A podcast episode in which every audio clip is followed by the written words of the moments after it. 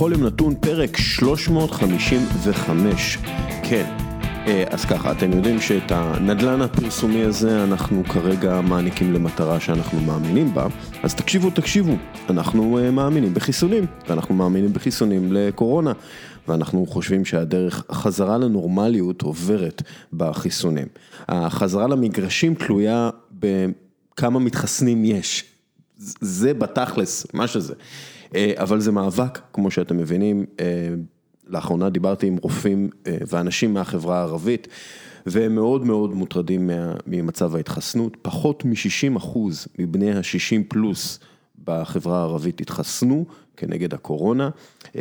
עכשיו תקשיבו, יש הוכחות מדעיות ברורות מהארץ שהחיסון מקטין מאוד את הסיכון למחלה קשה ומקטין הדבקה פי ארבע.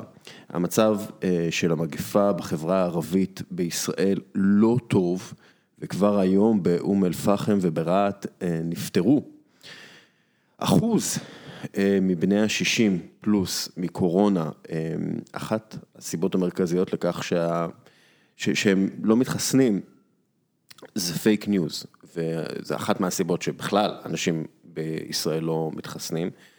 אז אנחנו אה, נשתמש בנדלן הפרסומי הזה כדי לקדם אה, קהילה שמנסה להילחם בפייק ניוז, בעיקר בחברה הערבית, אבל בכלל, אנחנו אה, עובדים על זה מאוד מאוד קשה, כדי שיהיה את כל הפרטים ואת כל הנתונים ואת כל מה שצריך, ו- ו- וככה החיסון הזה יהפוך למשהו טוב ויעיל יותר.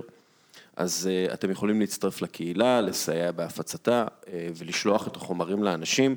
הקרב אה, נגד הווירוס הוא עובר דרך קרב נגד, נגד וירוס אחר, לא פחות קשה, וירוס הפייק ניוז, שגובה חיי אדם.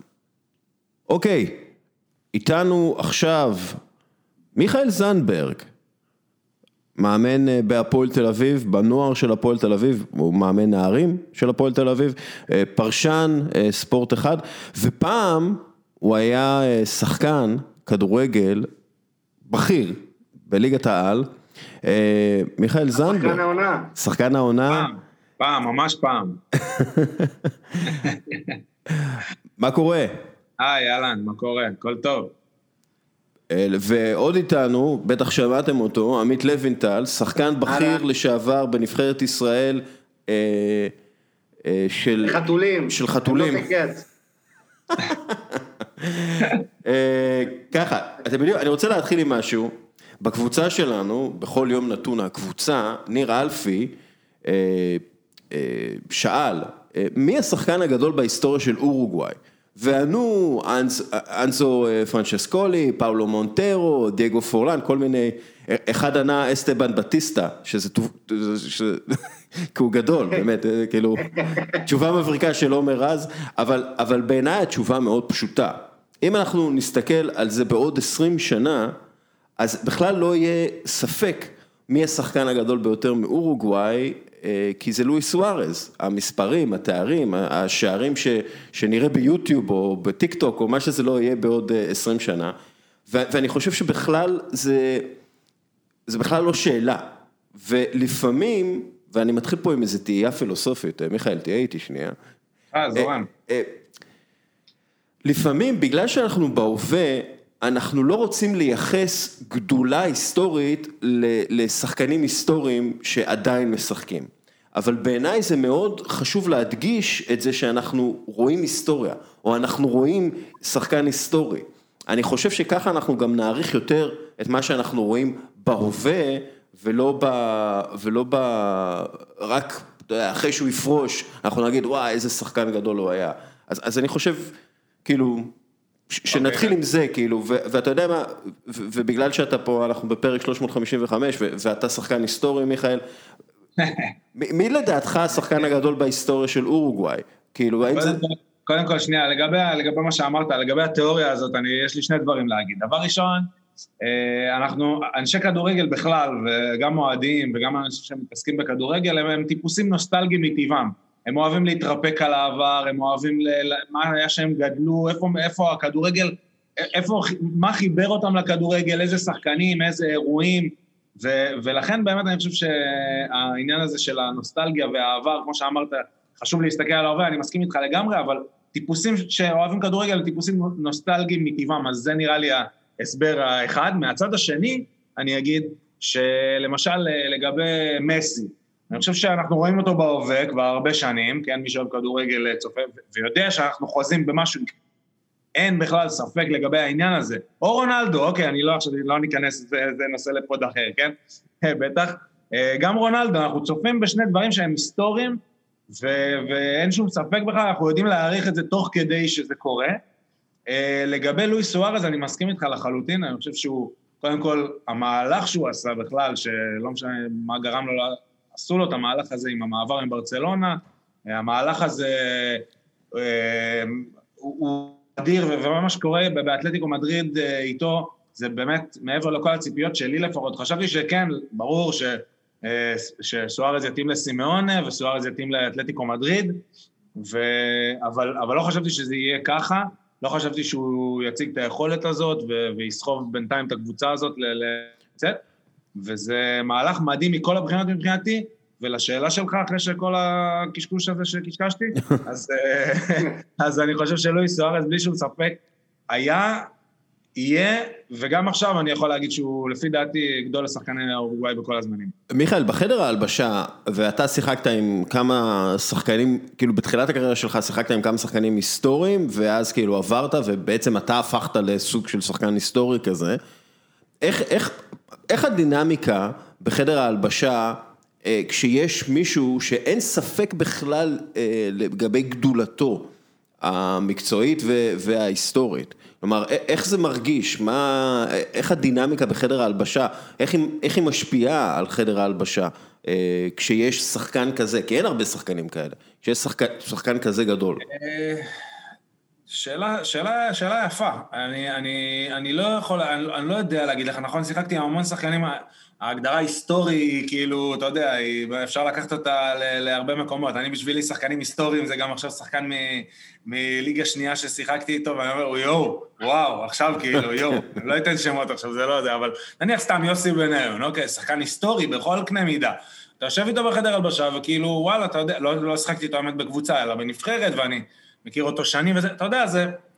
אריק בנאדו זה שחקן היסטורי, עידן טל זה שחקן היסטורי, כן. יוסי אבוקסיס זה שחקן... כל השחקנים האלה, ישבתי איתם בחדר הלבשה, אתה יודע, התרגשתי בפעם הראשונה שכאילו זה, ואחרי זה זה כבר, הם, הם קולגות, הם שחקנים, הם חברים שלי לחדר הלבשה, אנחנו מתקלחים כל יום באותו מקום, ואנחנו, אתה יודע, מה שנקרא, אם דיברת על הצבא בהתחלה, דיברנו בזה עוד לפני שהתחלנו להקליט, כן? אז זה, אכלנו מאותו מסטינג, מה שאנחנו אוכלים כן. מאותו מסטינג, זה לא יואו, יואו, כאילו, אתה יודע, לפעמים כזה בצחוק, אה, אה, הייתי אומר ל... לא יודע, לאריק או לווליד, לא, ווליד, אתה יודע שאתה אגדה, נכון? אתה אגדה, כן. כאילו כאלה, או אריק, אריק, אתה הבעלם הכי טוב בכל הזמנים, כאילו, אתה יודע, כל מיני כאלה, אבל, אבל זה, אתה יודע, הכי בהלצה. זה לא, כשאתה יושב בחדר הלבשה, כולם, אה, כולם שווים. לוינטל, משהו שאתה רוצה להוסיף פה? אה, אני חושב שרק צריך לזכור, אה, אתה יודע, את ההיסטוריה, ואנחנו, אתה אמרת שמשהו אני רוצה לסתור אותו, אמרת ש... אה, בעצם אנחנו, קשה לנו בעצם לדעת איך אנחנו מתייחסים לכדורגלים שעוד לא פרשו, כי אין לנו פרספקטיבה, שזה דבר מאוד חשוב בכדורגל. אתה יודע, יש את ההתלהבות מהכאן ועכשיו, בטח בעידן של הטוויטר והפייסבוק, שכל דבר צריך להיות הכי גדול, הכי טוב, הכי זה, ואין הרבה בריידי שמצדיקים את זה. אה, אני חושב שאתה יודע, נבחרת אורוגוואי צריך אה, לזכור את ההיסטוריה שלה. מי ש...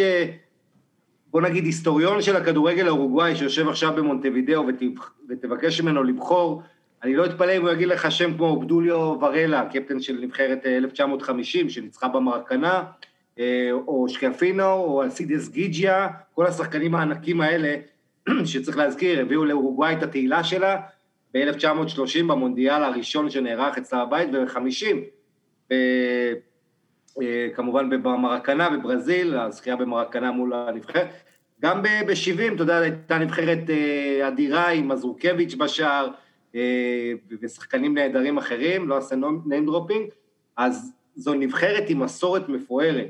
אבל, כמו שאתה אומר, לואיס סוארז, מה שהוא השיג ברמת הקבוצות, המספרים האלה, בברצלונה, לעבור אייקס, ליברפול, ברצלונה, אתלטיקו, כל מקום, ולהציב איזה רף חדש לשחקן אורוגוואי, תחשוב כמה זה גם משפר את הדורות הבאים, את כל הצעירים, יש לאורוגוואי דור צעירים נהדר, שהם מאמינים שאפשר להגיע לטופ, אז אין ספק, לואיס סוארז מלך שערי נבחרת אורוגוואי, רק קבאני מתקרב אליו, ואתה יודע, כבר עברו בהרבה את מי שהיה לפניהם שם, את כל ה... אז, אז כן, לואיס סוארז, אני חושב שזו תשובה בהחלט הגיונית. אנצו פרנצ'סקולי, מי שאוהב כדורגל ארגנטינאי, הימים של ריבר פליי תמיד יגיד פרנצ'סקולי, אבל צריך לזכור שחוץ מהחשיבות הזאת של כדורגל, אורוגוואי, אחת האומות המתקדמות, שעשו הרבה מהפכים חברתיים גם, ואנשים ענקיים בתחום המשפט, הרפואה והאומנויות. ונזכיר גם את ההיסטוריה שלה החברתית בכדורגל, הראשונה לשתף שחקנים שחורים, איספלינו גרדין, אנדרדה, שחקנים מאוד משמעותיים, שבעצם פעם ראשונה שבאירופה נחשפו לכדורגלנים שחורים שמשחקים, זה היה בשנות ה-20 באולימפיאדות שם, עם הכדורגלנים האלה, אז אתה יודע, אז הוא לקח את הפרס, אני איתכם, כי, כי באמת הוא מדהים, כן, וראוי, אבל אסור לשכוח את הפרספקטיבה ההיסטורית. כן, זה נכון תמיד, ודרך אגב, הפרספקטיבה ההיסטורי, כשאני דיברתי על שחקנים אגדיים שמיכאל זנדברג שיחק איתם, אז התכוונתי לאלון מאיה, למשל, ולאיוון בולט, אם אתם זוכרים אותו, אני עכשיו זוכר את השמות האלה, בגלל שאני, באותה, בתקופה שהיית בהפועל פתח תקווה, היית ב...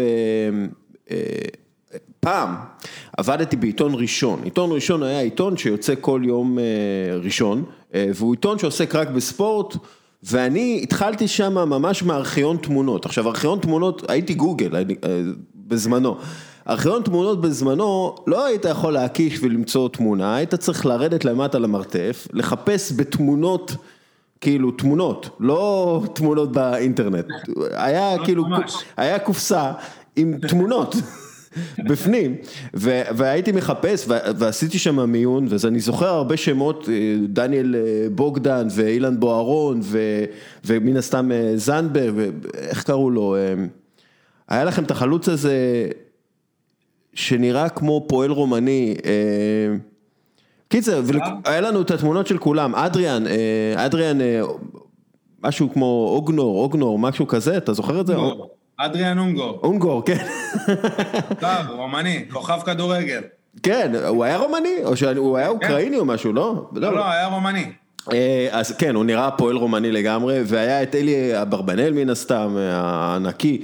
זה מצחיק שאתה אומר את זה, אני אגיד לך משהו, אני בימים האחרונים, עם כל הקורונה וכל השעמום שהיה לי עם הילדים בבית וזה, ואז התחלתי, לא יודע מה זרק אותי לגוגל וליוטיוב, והתחלתי לראות משחקים, קטעים ממשחקים, תקצירים, משנת בדיוק 99-2000 ו-2000-2001 מהפועל פתח תקווה. כי זו הייתה העונה הכי טובה שלך, נכון? כאילו, העונה הכי טובה שלך בהפועל פתח תקווה זאת הייתה, אם אני זוכר נכון. כן, אפשר, כן, אפשר, אפשר, כן, אני חושב שכן.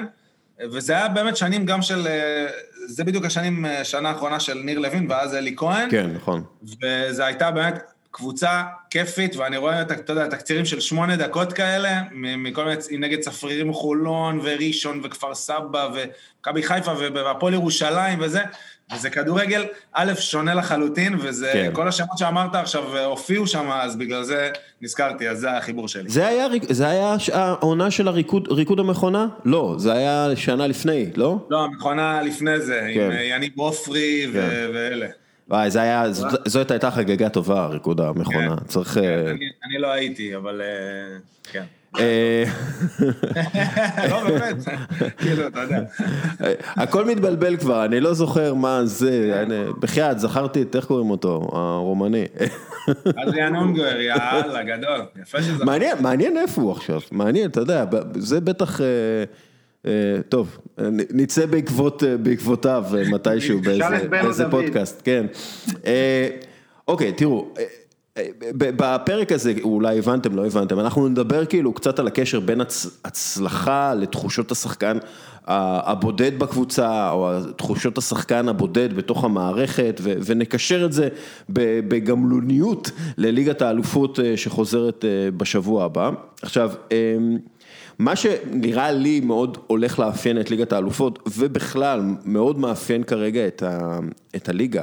הליגות בכלל, זה שהשחקנים נראים לי גמורים, הם, הם נראים לי עייפים, ואותי מעניין, מיכאל, מתי כדורגלנים מתחילים להרגיש שחיקה? כלומר, אחרי כמה משחקים ובאיזשהו, באיזה שלב של העונה, אתה יודע, מתחילים להרגיש, אה, אין לי כוח לקום לעוד משחק, ואיך זה מרגיש בעצם בחדר ההלבשה, איך מתמודדים עם זה? אה, אוקיי, שמע, זה, זה באמת אה, נושא מאוד מאוד מאוד רחב. אני אגיד לך באמת בראייה האישית שלי, קודם כל, זה מאוד מאוד אינדיבידואלי, וכל אחד לוקח את זה ומקבל את זה בצורה שונה. זאת אומרת, יש שחקנים שהם אה, יותר פציעים, קודם כל אנחנו מדברים מבחינה פיזיולוגית, כן? אז הם יותר פציעים, אז ברגע שיש באמת באמצע העונה, ככה ינואר, פברואר, אולי דצמבר אפילו, דצמבר, ינואר, פברואר, זה החודשים שאתה מתחיל להרגיש כבר את העומס של תחילת העונה, ולקראת החלק האחרון של העונה, אז פתאום הפציעות, פתאום המתיחות, פתאום אה, מורידים באימון, פתאום אתה מסיים משחק וקשה יותר להתאושש.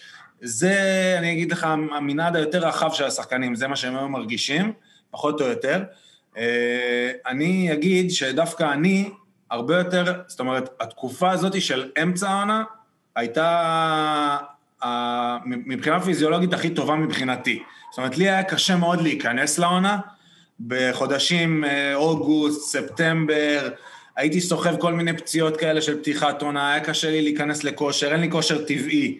אה, אתה יודע, כמו יש שחקנים ש, שניחנו בכושר טבעי, לי, לי ממש לא, הייתי צריך לעבוד קשה מאוד על הכושר הגופני, נלחמתי בזה כל הקריירה, ואני יכול להגיד לך שבאמת לקח לי המון זמן, לא המון, אבל חודש, חודשיים אפילו, להיכנס לעונה, ו, ודווקא בחודשים, וזה גם קשור מבחינתי לחום גם, בארץ. כן. אתה יודע, כל התקופה של הכנת עונה מתקיימת ביוני, יולי, זה, זה חודשים שהם קשים מאוד אה, לעבודה, לאימונים, וזה דברים דרך אגב שאין באירופה, אנחנו מדברים על כדורים, כדורגל אירופאי, זאת אומרת פחות.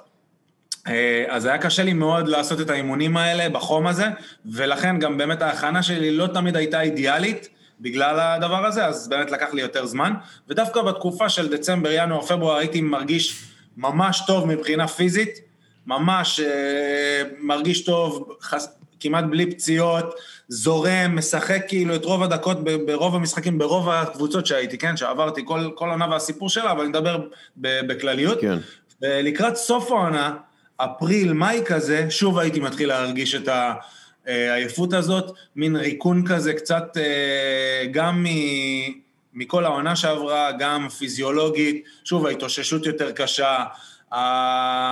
אני, או שוב, זה, זה מאוד אינדיבידואלי, ואני כמעט אף פעם לא קרה שמאסתי בכדורגל, זאת אומרת שקמתי ואמרתי, די, לא רוצה יותר לזה, לא, אני אוהב כדורגל, אהבתי לבוא, אבל ברור שכאילו יש פתאום את היום הזה, או היומיים האלה, וזה גם כמובן תלוי אה, קבוצה ו- ו- ותקופה. בניצחונות אתה בא לאימונים ולמשחקים בכיף ובסבבה, ובתקופה קשה אתה מתבאס ו- ו- וגם מרגיש מרוקן. כן. אז גם זה מאוד מאוד אה, משפיע על המצב המנטלי. ומה עושים להתמודד עם זה? מה עושים כאילו כקבוצה? מה, איך, איך, איך בעצם מתמודדים עם זה? אני שנייה, לפני שאני מגיע לזה, אני רק אגיד שהשנה הזאת היא מאוד מאוד uh, יוצאת דופן, שאני לא עברתי כזאת עם הקורונה ועם הסגרים ועם החופש, עם, ה, עם ההפסקה הזאת באימונים שהכדורגלנים גם בארץ וגם באירופה עוברים. אני באמת לא יודע איך הם מתמודדים עם זה, זה, אני אף פעם לא עברתי דבר כזה, אף אחד לא עבר דבר כזה, זה דבר שהוא באמת חדש בעולם, וההפסקה הזאת והבידוד והאין קהל במגרשים, כל השנה הזאת שבאמת אף שחקן כדורגל לא עבר, ואני באמת לא יודע איך זה משפיע עליהם. זאת אומרת, אני, שוב, אני בטוח שכל אחד זה מוש, משפיע עליו בצורה קצת שונה, ואני בטוח שהקבוצות והמאמני כושר והפיזיולוגים והמעשים ו- וכל האנשים שאחראים על ההתאוששות עובדים שעות נוספות אה, בישיבות צוות בשביל לקבוע באמת את הדרך ואיך להתאושש ואיך לאושש את השחקנים. אני בטוח שקבוצות, בטח באירופה, שיש להם מנטליסטים ופסיכולוגים ודברים כאלה, עובדים שעות נוספות, וזה מחבר אותי לשאלה הבאה שלך, לאיך באמת מתמודד, מתמודדים עם זה. אז מבחינה פיזיולוגית, אני מאמין, כן, שוב, לא עברתי את זה, אני לא יודע, אז מבחינה פיזיולוגית, אה, אה, זה התאוששות, כי באמת המשחקים הם צמודים וזה בטח בפרמייר ליג ובליגה, כל הליגות באירופה בעצם, אז משחקים פעמיים, שלוש בשבוע ומשחקי צ'מפיונס ליג עכשיו, או ליגות, או גביע וכאלה, אז יש לך רק להתאושש ולא באמת להתאמן, אז האימונים הם מאוד מאוד קלים ורוב הדגש הוא על ההתאוששות, ומבחינה פסיכולוגית, מנטלית, שוב, האנשים האלה עובדים שעות נוספות, אם זה שיחות אישיות, ואם זה שיחות קבוצתיות, ואם זה באמת להוריד את העומס הנפשי מהשחקנים. אני יודע שאני, אולי בתור מאמן זה מה שהייתי עושה. אולי פעילויות גיבוש, אולי דברים שהם באמת חסרי לחץ, וכי, כי יש להם מספיק להתמודד איתו במהלך השבוע. כן, ולוינטל, אנחנו... כן. לאחרונה, אתה יודע, עכשיו אתמול גילינו שאימא של יורגן קלופ מתה ב-19 והראשון, והוא המשיך לעבוד, ואתה יודע, הוא היה מאוד עצבני ברעיונות האחרונים, וגם הקולגה שלנו חטף, ניב דוברת חטף ממנו, ואתה יודע, אימא שלו מתה ב-19 לראשון, אנחנו מגלים את זה אתמול בעצם, היה קצת בלבול אם היא מתה אתמול או, או לפני כמה שבועות, אבל בכל מקרה, הוא עובר איזה מעמסה, אתה יודע, מנטלית נוראית, הוא לא יכול להגיע לשם בגלל הקורונה, הוא לא יכול להיות בהלוויה, ולמשל, זה, זה כאילו סיפור רע מאוד, כן, אבל יש כאילו סיפורים טובים שאני בטוח שהם מלחיצים, למשל, רובן נבס היה צריך לראות את הלידה של, ה, של הבן שלו, החדש, בפלאפון, בגלל שהוא היה בדרך במשחק מקריסטל פלאס ואשתו הייתה בפורטוגל והוא לא יכול להגיע בגלל הקורונה וכל הדברים האלה. עכשיו, אתה יודע, גם למשל סתם דמיאן לילארד מפורטלנד דיבר על זה שזה שוחק והוא רוצה יותר זמן עם המשפחה ועכשיו נולדו לו ילדים חדשים, אבל זאת העבודה שלי, כלומר מצד אחד יש את המחויבות לעבודה ולהביא כסף למשפחה, אז אי אפשר כאילו להגיד להם שום דבר, מצד שני, בואנה זה חבטות מנטליות. לא קלות לעבור, אם הן טובות כמו במקרה של רובן נבס, או אם הן נוראיות כמו במקרה של קלופ. כן, ובוא לא נשכח שכדורגלנים זה אנשים צעירים, ואנשים ש... אתה יודע, עם כל העולם הרגשי המורכב והרגשות הקיצוניים, ואתה מכניס אותם פה לאיזו סביבה ניסיונית.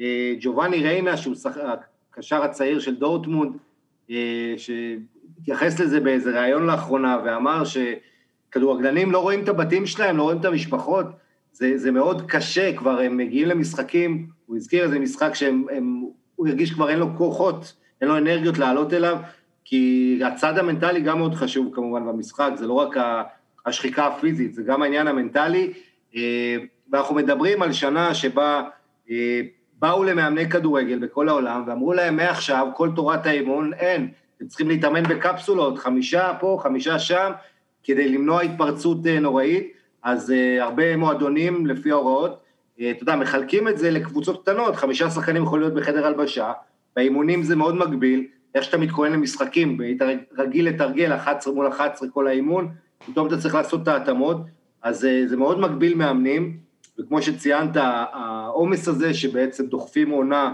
של תשעה חודשים בשמונה חודשים, אז העומס הוא, הוא באמת גדול, וזה עניין של, אה, כל המאמנים אומרים, זה עניין של רוטציות, של אה, חלוקת כוחות, ואתה צריך תמיד לחשוב קדימה. כן. אה, אתה יודע, פתאום אתה במצב של יתרון קצת, אתה יכול לאפשר מנוחה לאיזה כוכב, כל השיקולים האלה, וזה סוג של דרוויניזם כזה כדורגלני, כי זה surviving of the fittest, זה, אתה יודע, באמת, מי שיש לו הכי, הכי כשיר, יש לו סגל הכי עמוק. אז, אז אתה יודע מה, אני, אני גם אני לא בטוח שזה survival of the fittest במובן ה... אה, במובן המנטלי, פיזי. כן, אני חושב שבsurvival, מי שמתאים את עצמו הכי טוב, ואני חושב שהקבוצות עם המעטפת הכי טובה סביב השחקנים, דרך אגב, אנחנו רואים את זה במנצ'סטר סיטי ועוד מעט נדבר עליהם, אבל אה, אה, הקבוצות עם המעטפת הכי טובה הן הקבוצות שמצליחות בתקופה המאוד משונה הזאת. עכשיו, מיכאל, אני רוצה לשאול אותך, כמה חשובה המעטפת בעצם שהשחקן מקבל מהמועדון?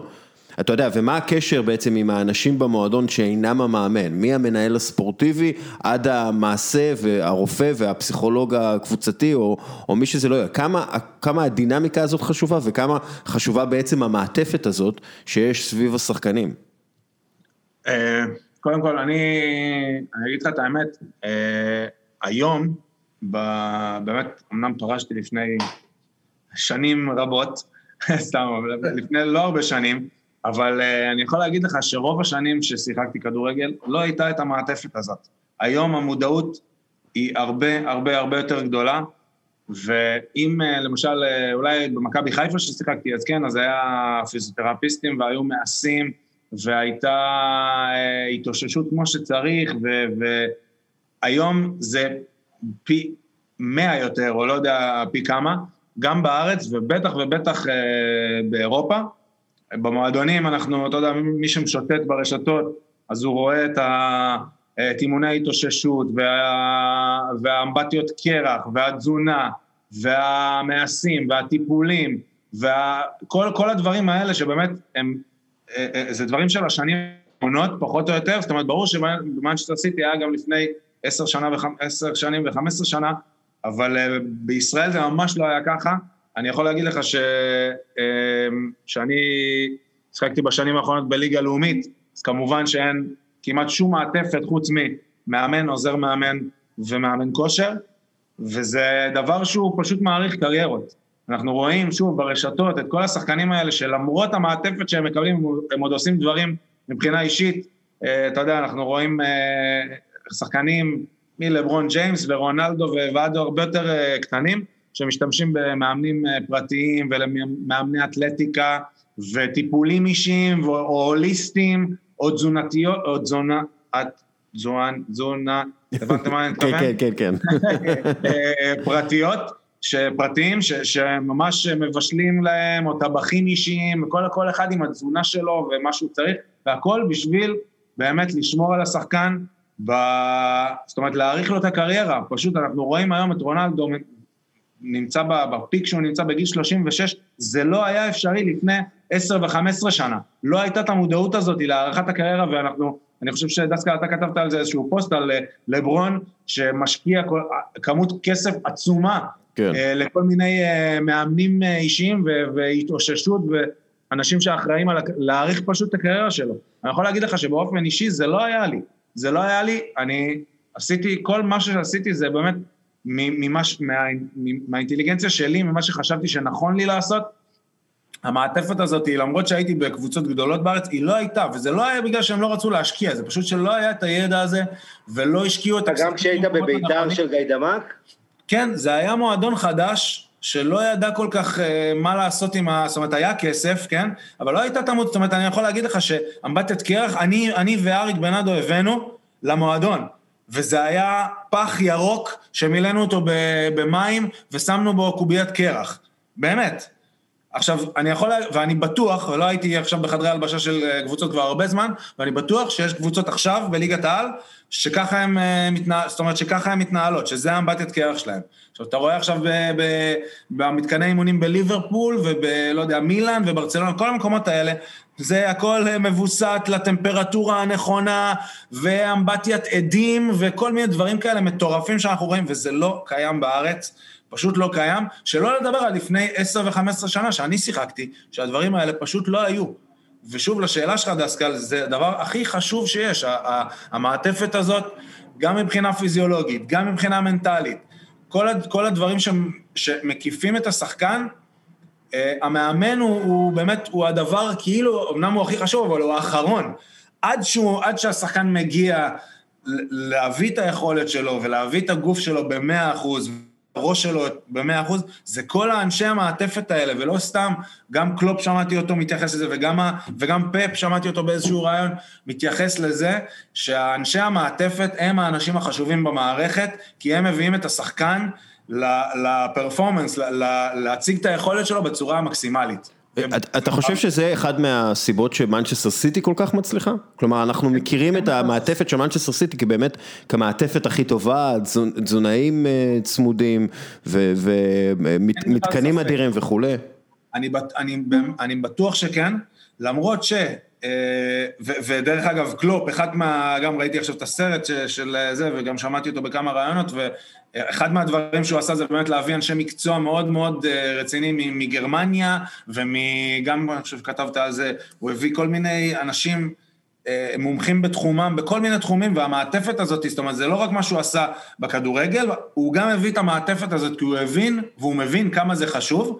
סיטי אולי הבינו את זה קצת, קצת לפני כולם, אבל אני חושב שהיום זה ילך ויצטמצם, ועדיין הפערים האלה הם יהיו בשחקנים ובאיכות, זה כבר לשיחה אחרת, אבל כולם מבינים את החשיבות של זה, כולם מבינים, כל ה... מי שמשקיע בזה יותר ומי שישקיע בזה יותר, ומי שהמעטפת תהיה באמת ברמה יותר גבוהה, ואנחנו רואים את זה אצל מנצ'סטר סיטי, אז uh, uh, הוא, הוא יביא את השחקנים שלו, הכוכבים, השחקנים בעלי היכולת הגבוהה, בלי פציעות ועם uh, פחות רוטציות, ואין ספק שזה ישפיע במגרש. אמ, אפרופו מנצ'סטר סיטי, אחת מהסיבות לכך שהם אה, באמת הקבוצה כרגע הכי טובה באירופה, ככה זה נראה, אה, זה רובן דיאס. עכשיו, אה, ג'וליאן לסקוט ששיחק במנצ'סטר סיטי, הוא ניסה להסביר את ההצלחה של רובן דיאס, והוא אמר, הוא בא מבנפיקה, לא מסתם מועדון. הדרישות שלהם גבוהות כמו במנצ'סטר סיטי, ומיכאל, אני, אני זוכר שבזמנו דיברנו על איך זה מרגיש לשחק במועדון גדול, אבל באמת, מה זה אומר? מה זה אומר שלסקוט אה, אומר, הוא הגיע מבנפיקה, זה, זה לא סתם מועדון.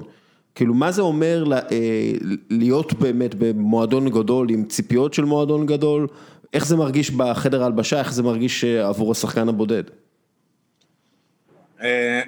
אני בדיוק באמת התראיינתי לפני זה כמה זמן ושאלו אותי על המעבר מהפועל פתח תקווה למכבי חיפה בזמנו. עכשיו, הפועל פתח תקווה זה היה, כמו שאתה אומר, לא סתם מועדון, כן, זה היה אז, זה מצחיק עכשיו להגיד שהוא נמצא בתחתית הליגה השנייה, אבל בזמנו שאני שיחקתי שם זה היה מועדון צמרת בליגת העל.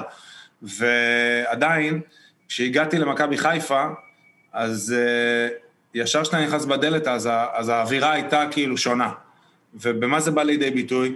זה אומר שאתה חייב להיות הכי טוב כל אימון, זה אומר שאתה במשחק, זה. זה, זה כאילו, מתחילים את המשחק כשאנחנו מנצחים אותו. לא, לא בוא נעלה ונראה, חייבים לנצח. ובקבוצות אחרות קטנות זה, האווירה היא לא כזאת.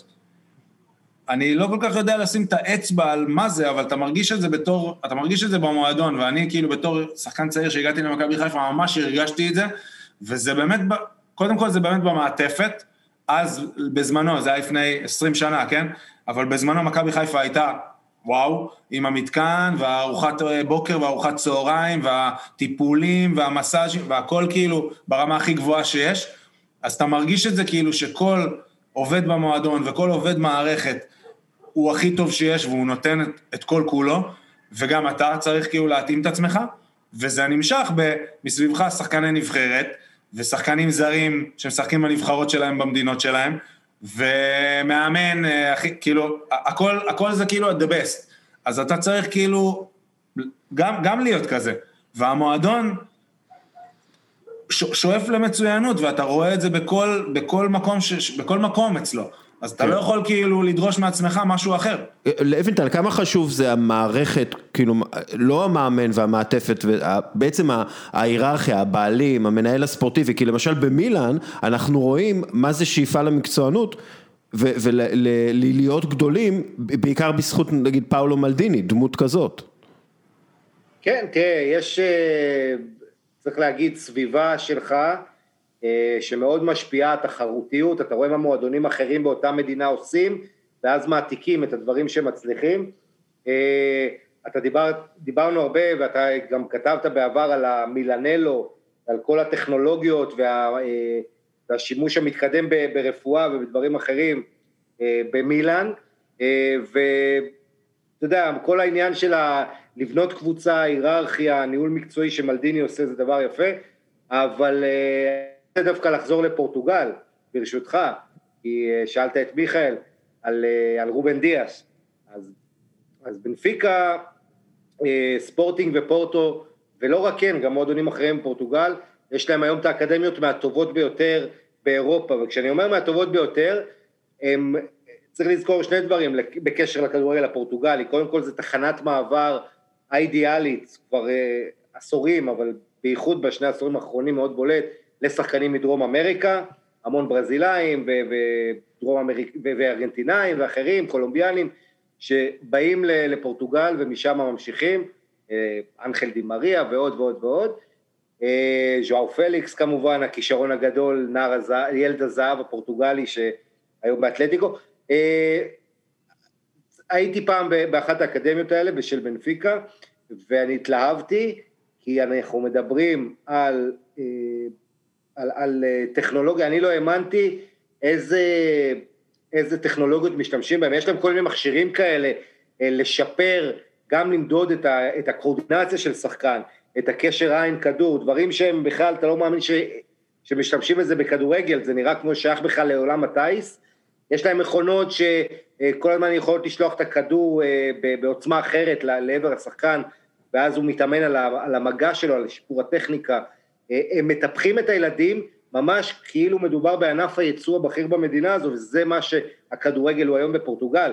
אין שום הרי היגיון בין הפורטוגלים, אוכלוסייה קצת יותר גדולה מישראל, לכמות המאמנים ובייחוד השחקנים ה top level שהם מייצרים, אה, ברונו פרננדש וברנרדו סילבה וכמובן פליקס ורונלדו, זה, זה פשוט מטורף מה שאנחנו רואים מבחינת הפורטוגל פה, וכמובן האקדמיה של ספורטינג ליסבון, אה, אלקושטה המפורסמת, ו, ורוי קושטה והעבודה האדירה שהוא עושה בבנפיקה עם, עם הצעירים, צריך לזכור, הצעירים, גם פורטו, קבוצות שהגיעו בשנים האחרונות לגמרים ברמות הנוער, ומבינים שזה משתלם להם מגיל צעיר, אה, לחנך אותם, לשפר אותם, ובסוף זה מאוד משתלם להם אה, כלכלית גם, ושומר אותם, זה בעצם הדרך שלהם להתמודד עם כל האמצעים הטכנולוגיים האלה, עם החדשנות, הם, אתה יודע, מה שעובד שם, אחרי זה גם מועדונים יותר גדולים לוקחים את זה, בינתיים הם רוצים לעשות את, ה, את הרווח כדי למכור את הכישרונות הלאה, אז, אה, וכמובן להתנהל כלכלית מצוין. אז זה כל העניין הזה. כמובן יש תמיכה וליווי של פסיכולוגים מגיל צעיר, אה, ועוד, ועזרה בלימודים, וכל הדברים האלה.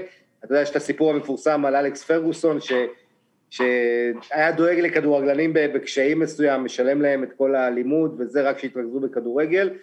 אה, היום כל המעטפת במועדונים כאלה עושה את זה הרבה יותר טוב. כן. אמ, ועוד משהו שאנחנו גם, אה, זה קשור גם למנצ'סטר סיטי, אבל זה בכלל קשור למה שאנחנו רואים אה, כרגע, בגלל הקורונה, יש לי איזושהי תחושה שכל הכדורגל קצת נכנס לתוך אה, פאזה של פחות כסף גדול, אבל גם, בוא נגיד, יותר עוני בהרבה קבוצות והרבה יותר קשיים, וברצלונה מחלקת משכורות אה, דצמבר בפברואר וכל מיני דברים כאלה הזויים.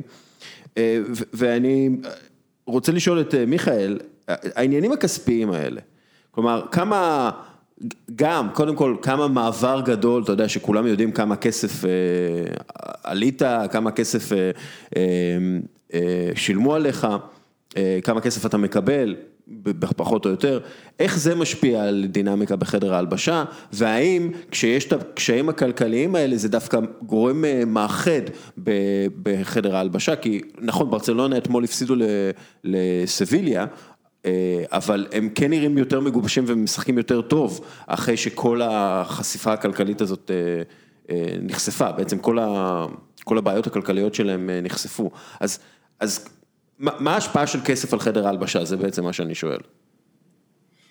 אוקיי, okay, אז אה, קודם כל, אה, אה, שוב, כמו, כמו, כמו השאלה על אם שחקן היסטורי וזה, אז אותו דבר, ברגע שאנחנו בחדר הלבשה, אז כולם כאילו באמת באותו לבל, זאת אומרת, זה ממש ככה, ברור שיש היררכיה של השחקן הוותיק, השחקן הזה, בטח זה שמרוויח אולי יותר, הזר היקר או משהו כזה, אבל בגדול על המגרש כולם פחות או יותר שווים, ו... ו...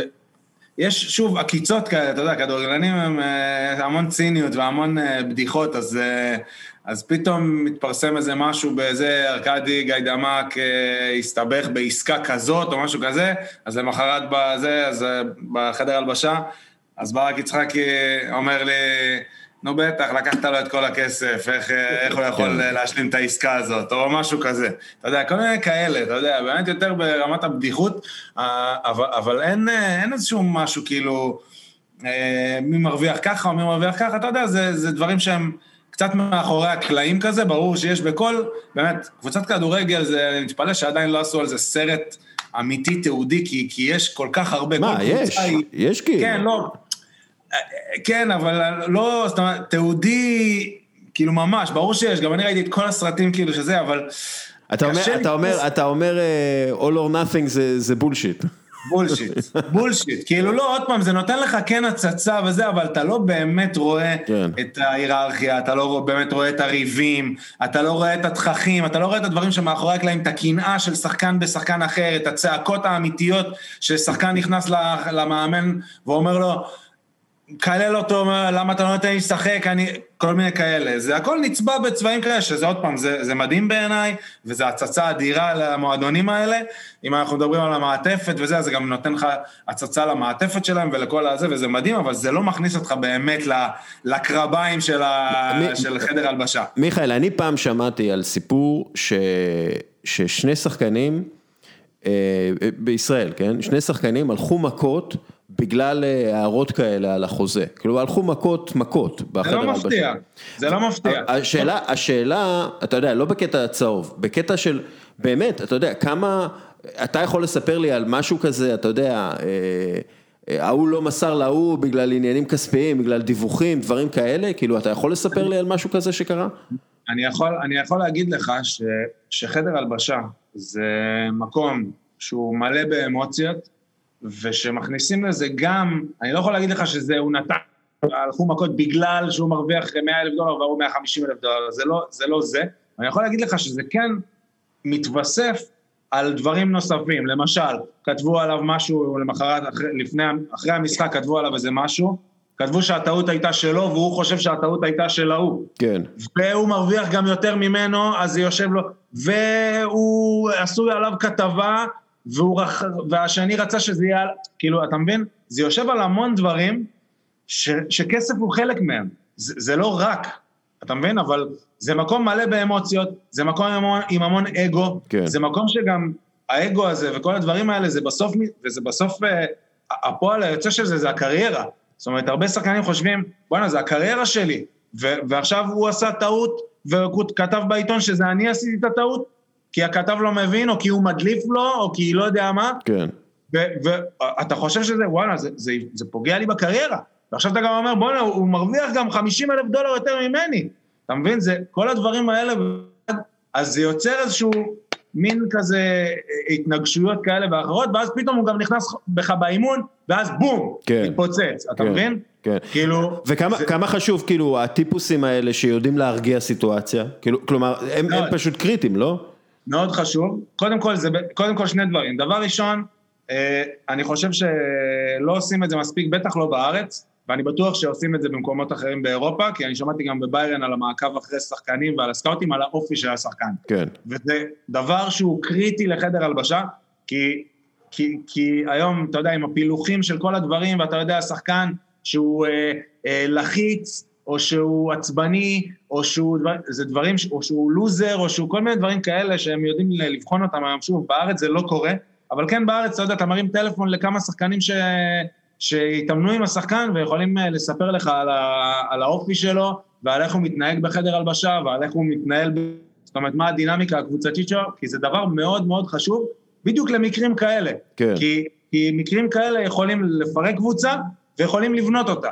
אז כמו שאתה אומר, גם חשוב שיהיה מין כזה, אה, למשל סתם, אם אני אקח את מכבי חיפה בתור אה, דוגמה, אז חשוב שיהיה לך אלון חרזי ואריק בנאדו ואדו קייסי ואבישי ז'אנו, כל מיני דברים כאלה, ש, כל מיני אנשים כאלה שהם גם מנוסים ויודעים לקחת את הדברים בפרופורציות, גם יודעים להרגיע את העניינים שצריך, וגם, למשל הזכרתי את אבישי ז'אנו, אז אתה יודע, אבישי ז'אנו וג'ובאני וכל מיני כאלה, גם יודעים להכניס אה, כלילות לחדר הלבשה. כן. מין אה, אווירת, אה, אווירת נינוחות כזאת, זה מאוד מאוד חשוב, ואני חושב ש...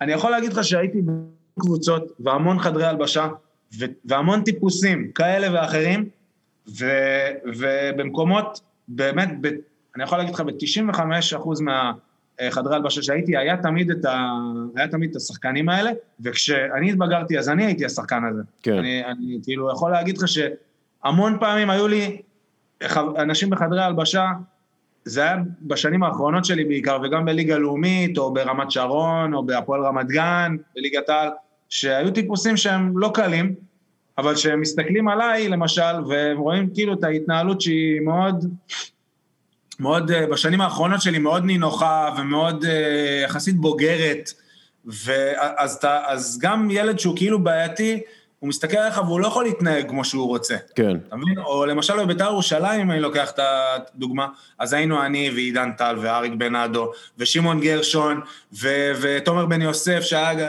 אוקיי, אני אוסיף אותו גם לזה, ו- והיה כל מיני כאילו צעירים סוררים, כביכול, כן? לא תגיד היה אבירם ברוכיאן ועמית בן שושן וברק יצחקי, וכל מיני כאלה, אבל כשהם רואים אותנו עכשיו, הבוגרים, מתנהגים בצורה מסוימת, הם צריכים לשים את הרף שם.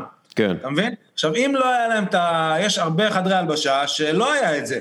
היו, אה, אה, אתה יודע, רק צעירים כאלה, או שהם היו הרוב בחדר הלבשה, אז זה יכול לפרק קבוצות, כן. אתה מבין? כן, ההרכב, מה שנקרא, ההרכב הכימי של הקבוצה, של חדר ההלבשה, קריטי פה. אה, מאוד. אה, לוינטל, אנחנו, אה, קראתי לאחרונה על ברונו פרננדז, וזה שמייק פילן ואולי גונר סולשייר בינואר שעבר, טסו לליסבון במטוס פרטי כדי לעשות scouting פסיכולוגי, ככה קראו לזה, כדי לראות דברים אה, בברונו פרננדז שלא רואים בנתונים או בדאטה, הם כאילו צפו בו מתחמם, מדבר עם אה, חברים לקבוצה, משוחח עם, אה, עם שופטים, אתה יודע איך הוא מתנהל במשחק, לפניו, אחריו, כל מיני דברים כאלה. ואחרי שהם ראו אותו בהפסד נגד פורטו, בכלל לא הסתכלו על הכדורגל, כאילו הסתכלו על האופי שלו, החליטו שאוקיי, זה הבן אדם שאנחנו רוצים בקבוצה שלנו, ויש יש כל מיני קבוצות כאלה, שאתה אומר, כן, חסר להם את הברונו פרננדז הזה, את, ה, את הווינר הזה, ברונו נורא מזכיר לי את ערן זהבי ב, ב, באופי משחק שלו, באופי סגנון ובאופי משחק, אבל יש קבוצות שהן מצוינות, אבל חסר להם את הברונו הזה, חסר להם את השחקן האחד הזה, שהוא פושר, שהוא, שהוא, שהוא ווינר, שהוא מדביק את כולם כזה באופי טוב. כן, ויש אה, יש פה שני עניינים, יש הרבה קבוצות שנשענות על שחקן כזה, ואם פתאום הוא פצוע או מושעה, אז, אז הרמה יורדת, אני לא מדבר בהכרח על מסי, אלא על מנהיגים כאלה, אם תרצה אקסל ויצל כזה בדורטמונד, אה, או, או קימיך בביירן, כאלה טיפוסים שהם אה, גם חשובים, אבל גם... אה, או, או זנדברג, או זנדברג. כן, עכשיו תראה, בכדורגל בקורונה, כשמשחקים בלי קהל, אחד הדברים שאנחנו, אה, שאנחנו שמים לב אליהם, בטח כשאין יותר מדי רעש מלאכותי של קהל, זה מי הדמויות על המגרש שהם הסוג של המאמנים על המגרש, כן. המנהיגים, שמכוונים, שצועקים כל הזמן, שבמצבים נייחים אומרים למי לשמור על מי, אה, ועושים את כל הדברים הקטנים האלה שמנצחים משחקים. אה, וזה מאוד חשוב, אתה יודע, אתה צריך את המסגרת הקבוצתית הזאת, שיהיו לך שחקנים שהם יותר שקטים, כי אם כולם יהיו רעשנים וכל אחד יהיה דעתן וכל אחד רק יכוון, אז זה גם לא טוב, כן? לא יהיה לך מי ש... אתה צריך את, ה, את האווירה הזאת, שיהיו לך גם את הטיפוסים היותר קולניים, את הטיפוסים היותר שקטים, אה, וזה הסוד של הכדורגל, יש לך קבוצה, אתה צריך את ה... את ה- אתה יודע, ליברפול זה אחת מסודות ההצלחה של קלופ, אה, ג'ורדן אנדרסונים ו- והילדים הצעירים, ארנולד אה, ואחרים. מיכאל, מי היה השחקן? הכי חצוף? הצעיר הכי חצוף. וואי וואי. היו הרבה, היו הרבה, אבל באמת, אה, כל קבוצה וה- והחצוף שלה, אתה יודע, כאלה. תן, תן. שם, נו, יאללה, בוא נעשה את זה צהוב. אני, אני שנייה, אני שנייה אחשוב, אבל, אה, לא, למשל סתם, אה, במכבי חיפה, ליאור רפאלו ועדן בן בסט, היו, היו שני חצופים, ממש. עכשיו, ואני ואריק, לקחנו אותם ממש תחת חסותנו.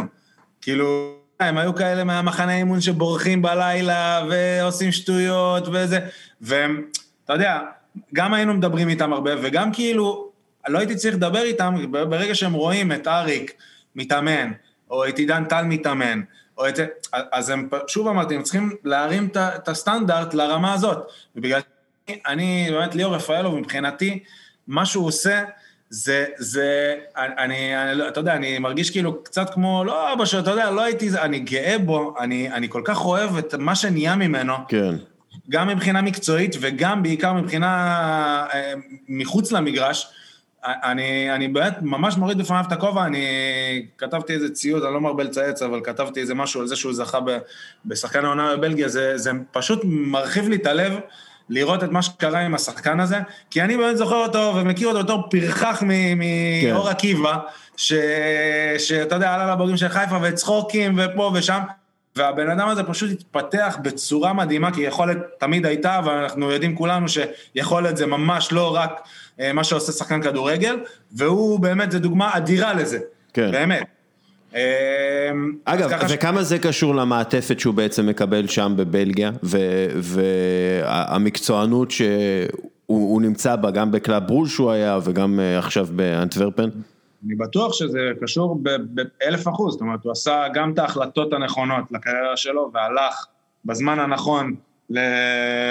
ל... למקום שבאמת, אתה יודע, זה מקום מושלם מבחינתו, גם מבחינת אה, יכולות, וגם מבחינת, כמו שאתה אומר, המעטפת, זה לא מנצ'סטר סיטי, כן, וזה, כן. אבל בטוח שזה אה, מועדון גדול, מועדונים גדולים בבלגיה, ש, שאני בטוח שהמעטפת שלהם אה, היא מדהימה, וגם הריחוק הזה מהארץ, אתה יודע, יש אנשים שהם כאילו יותר אוהבים את החום ואת הזה, ואת החברים ואת המשפחה וזה, והוא עשה כאילו, אתה פשוט לקח את הקריירה שלו והטיס אותה כלפי מעלה, והוא לקח גם את הבחירות הנכונות ואת הדרך הנכונה שגרמה לו לעשות את זה. זה, זה באמת פשוט מדהים. אה, אני רוצה להגיד עוד משהו בקשר ל, לעניין של הקורונה. אה, אם אנחנו, אה, אני חושב שהקורונה נתנה גם דברים חיוביים באופן הזה שלמשל שחקנים צעירים שלא היו אולי מקבלים את הבמה, מקבלים אותה עכשיו. וזה שייך לא יודע אם זה קשור למעטפת, כן, קצת uh, הלכתי אחורה שדיברנו על uh, זה, אבל זה כן קשור לזה ששחקנים צעירים מקבלים צ'אנס, מקבלים הזדמנות במקומות שאולי הם לא היו מקבלים בגלל הקורונה, וזהו בעצם, לא יודע למה רציתי להגיד את זה, קשור עוד ללפני. לא, זה עניין של, אה, עניין של, כאילו החצופים האלה מקבלים את ההזדמנות לא. אמרת כן. שהם צריכים להתנהל עם עוני, ושהמועדונים צריכים להתנהל עם עוני, כן. זה, זה באמת נכון, כי באמת, פחות פחות כוכבים, פחות זה, יותר פציעות, זה, פתאום שחקנים צעירים מקבלים אה, הזדמנויות בכל מיני מקומות אה, גדולים, גם באנגליה, באירופה, כן. דיברת על ברצלונה, אז צעירים וזה. אה, לוינטל, אנחנו ראינו למשל במשבר הגדול של אה, הליגה הספרדית, שבעצם נשק למשבר הגדול העולמי, הגלובלי, אנחנו יודעים ש... המשבר הסאב פריים ב-2007 נורא השפיע על הנדל"ן בספרד ובעצם הקריס אה, קבוצות ובעל, ובעלי קבוצות וכולי.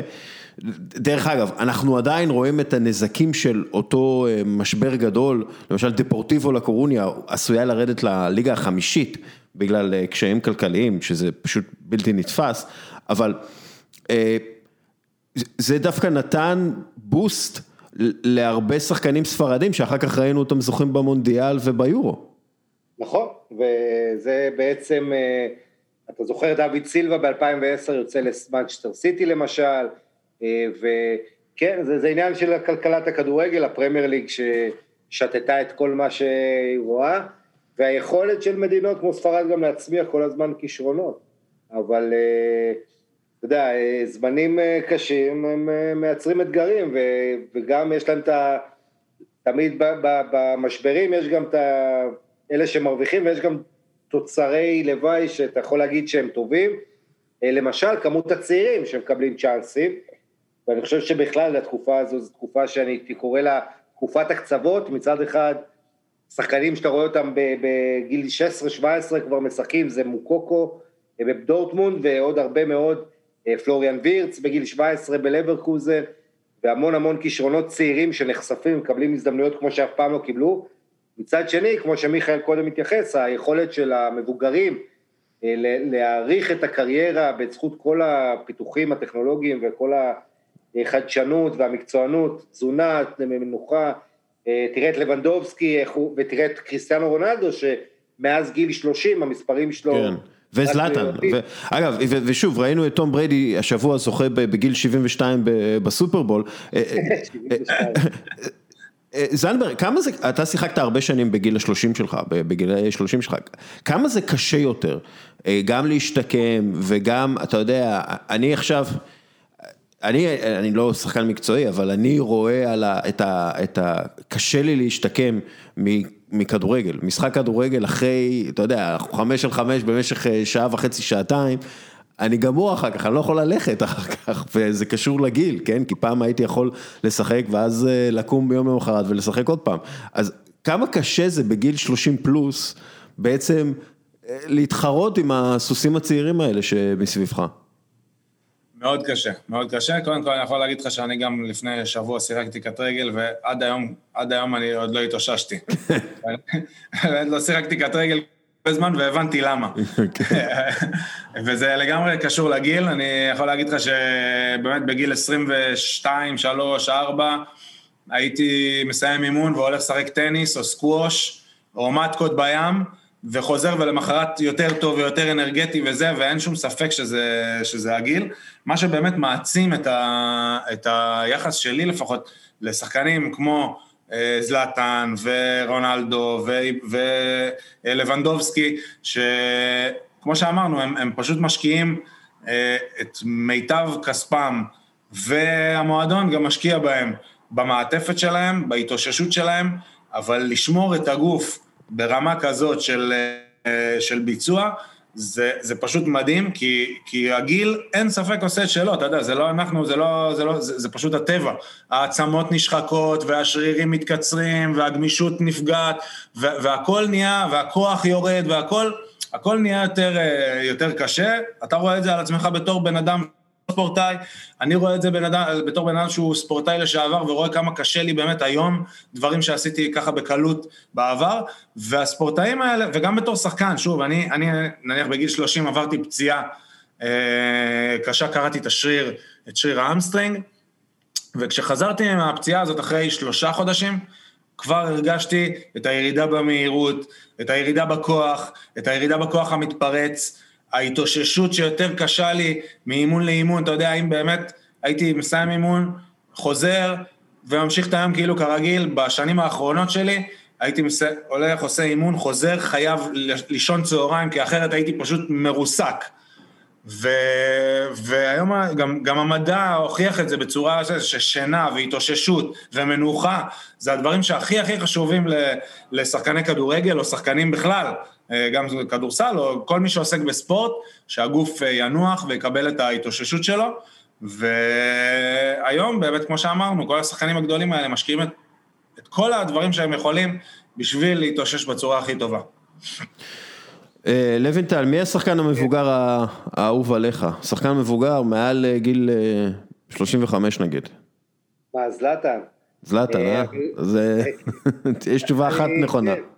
כן, לגבי העניינים האלה של... אה, יש, באמת אה, היום הרבה גורואים של כושר בתחום הזה, שזה הממליץ, יש להם כל מיני פטנטים וחלק ניסיוניים, אנחנו זוכרים את ג'וקוביץ' אה, בטניס, מנסה כל מיני דברים, עוד שהם נחשבו ניסיוניים, וחלק אמרו שזה סוג של סימום טכנולוגי אפילו, אם זה האמבטיות האלה במינוס הרבה, כמה מעלות, אתה יודע, מיטות אגב, יש גם כל מדע השינה שמיכאל הזכיר פה, אה, בספרד אה, עכשיו יותר ויותר שחקנים אה, משקיעים במיטות ככה שעושות השינה יותר טובה.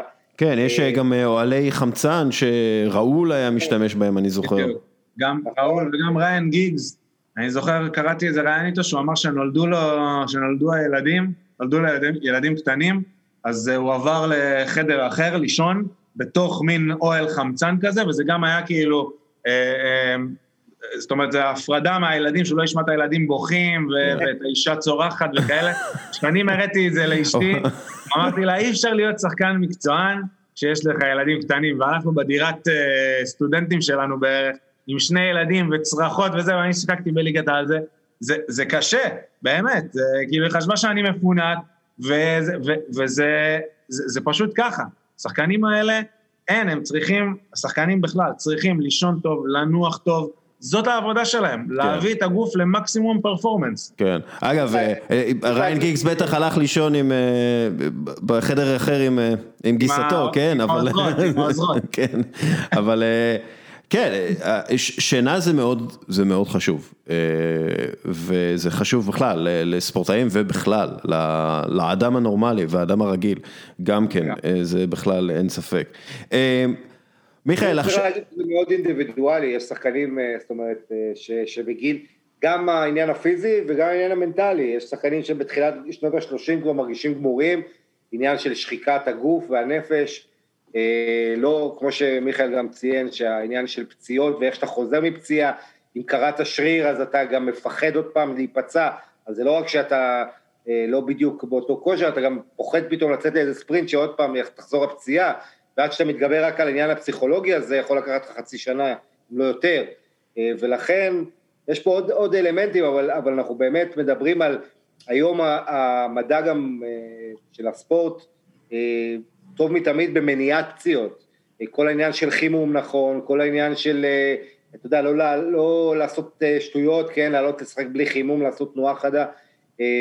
מועדונים מבינים שזה מאוד מאוד כדאי להשקיע בזה, רק ככה אתה יכול באמת להאריך קריירות, ועם זלאטן שיהיה השנה בין 40, אני רואה את הגמישות ואת הפיזיות ואיך הוא רץ, ואני נזכר שהוא היה, הוא בעצמו היה, היה פצוע העונה הזאת כמה שבועות והיה לו קורונה, אז אני פשוט אה, נלהב ובהלם אה, ממה שהוא עושה.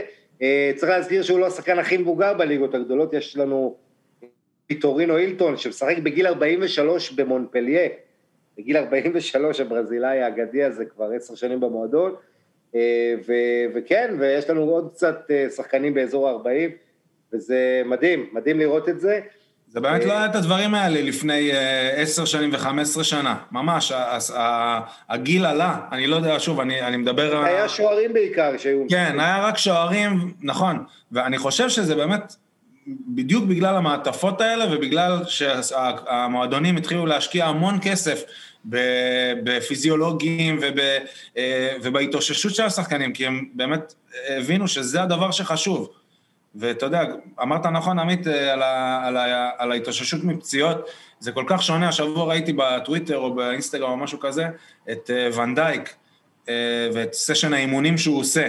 ואני יכול להגיד לך שאני מכיר פה בארץ כמה שחקנים שקראו צולבת, או היה להם איזושהי פציעה בברך או משהו כזה, והשיקום שלהם לא היה כזה של ואן-דייק, אני אומר את זה בלשון המעטה. כן, כן, זה... זה... זה כל כך פשוט שאתה חוזר מפציעה, אתה יודע איך אתה חוזר, באמת, זה שחקן שקורע צולבת בגיל 22, יכול לחזור עם שיקום מעולה למה שהוא היה לפני, ושחקן אחר יכול פשוט לגמור את הקריירה, פשוט וזה, ככה. וזה מאה אחוז תלוי בשיקום ואיך מטפלים בו. מאה אחוז. מיכאל, אני רוצה לשאול אותך שאלה. כן. כדורגלנים לפני שהם עולים לשחק, הרבה פעמים רואים אותם, שותים כל מיני משקי אנרגיה וזה, דברים אה, כאלה, בקבוקים קטנים, זה תוסף. אה, כן. אה, בעניין הזה, כמה הכדורגל השתפר והשתנה ב-10-15 שנים האחרונות? אה, גם לבלי היכר בטוח.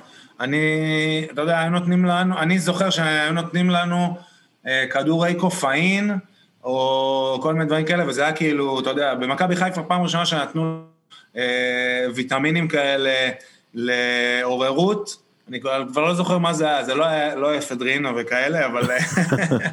ואגב, ויאגרה. כדורים כאלה, ובעיקר גם אחרי משחק, אני זוכר.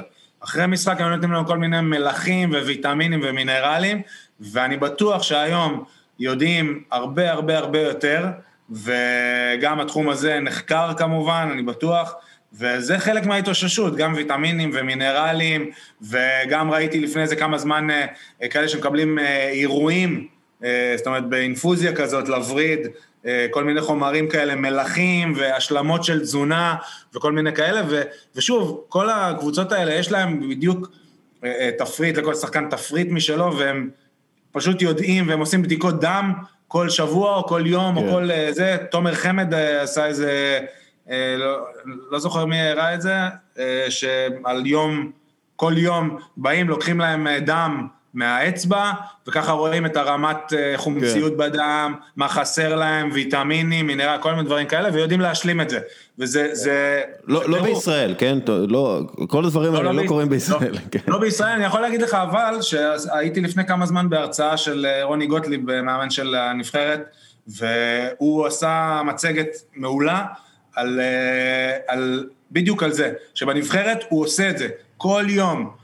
במסעות, שעכשיו שהיה להם את המשחקים הצפופים, אז uh, הוא עשה גם בדיקות דם, והשלים למי שצריך את מה שצריך, והם uh, התחשבו בזה באימונים ובעייפות ובחלוקת עומסים, וזה דברים שעושים כאילו על בסיס יומיומי בקבוצות הגדולות, ובנבחרת, אני מאוד uh, אהבתי לראות את זה.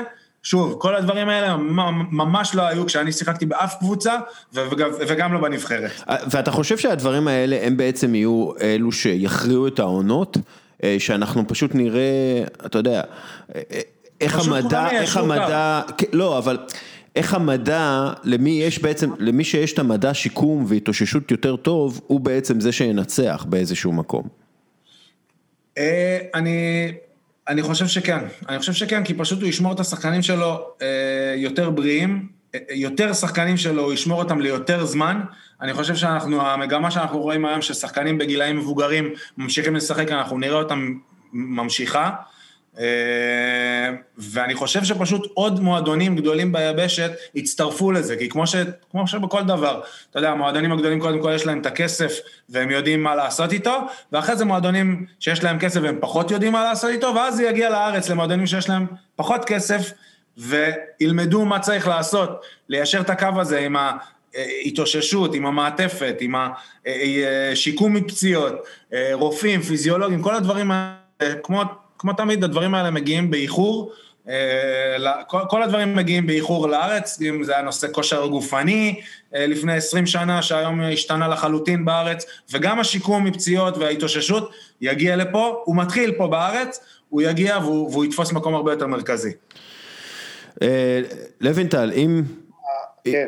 אם, אם אני שואל אותך, כמה אתה חושב שבעצם אם, אוקיי, נגיד אני נותן לך להיות מנהל ספורטיבי עכשיו, ואני אומר לך, יש לי כסף או לשיקום פיזי, או למאמן מנטלי בסט.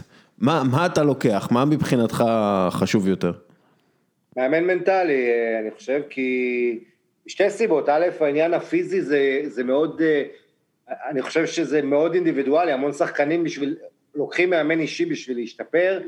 אה, הרבה שחקנים גם יודעים את זה, זה עניין שהרבה פעמים אם יש לך חשק לעשות את המאמץ ואת ההקרבה, אה, וזה מאוד מאוד בראש, אתה יודע, לא סתם רונלדו, זלאטן, זה האנשים הכי חזקים שיש בראש קודם כל, לפני שאתה מדבר על, על, אה, על הרגל, אה, על הרגליים ועל הפיזיות, מאוד חשוב העניין הזה של איך אתה מגיב להפסדים, שאתה לא נכנס למראה שחורה, איך אתה מתאושש. אני שוב, זה, זה משהו שצריך ליצור את ההרמוניה הזאת, האלכימיה הזו, ו, ואני, אתה יודע, בוא נגיד אם אתה רוצה היום גם עומד לרשותך גם מאמנים, גם המון מידע ברשת, אם אתה באמת רוצה להתמקצע, אם אתה רוצה לקרוא על איך רונלדו מקדיש 75% מהזמן שלו רק לכדורגל, שהוא כמו שהוא סיפר בריאיון לאחרונה, ועם הגיל גם נהיה יותר מקצוען, אז, אז אני חושב שאלה דברים שאפשר לעבוד עליהם ברמה האישית יותר, אה, אבל העניין המנטלי, אה, אתה יודע, מאוד חשוב איך אתה מתמודד עם כישלון ועם הצלחה.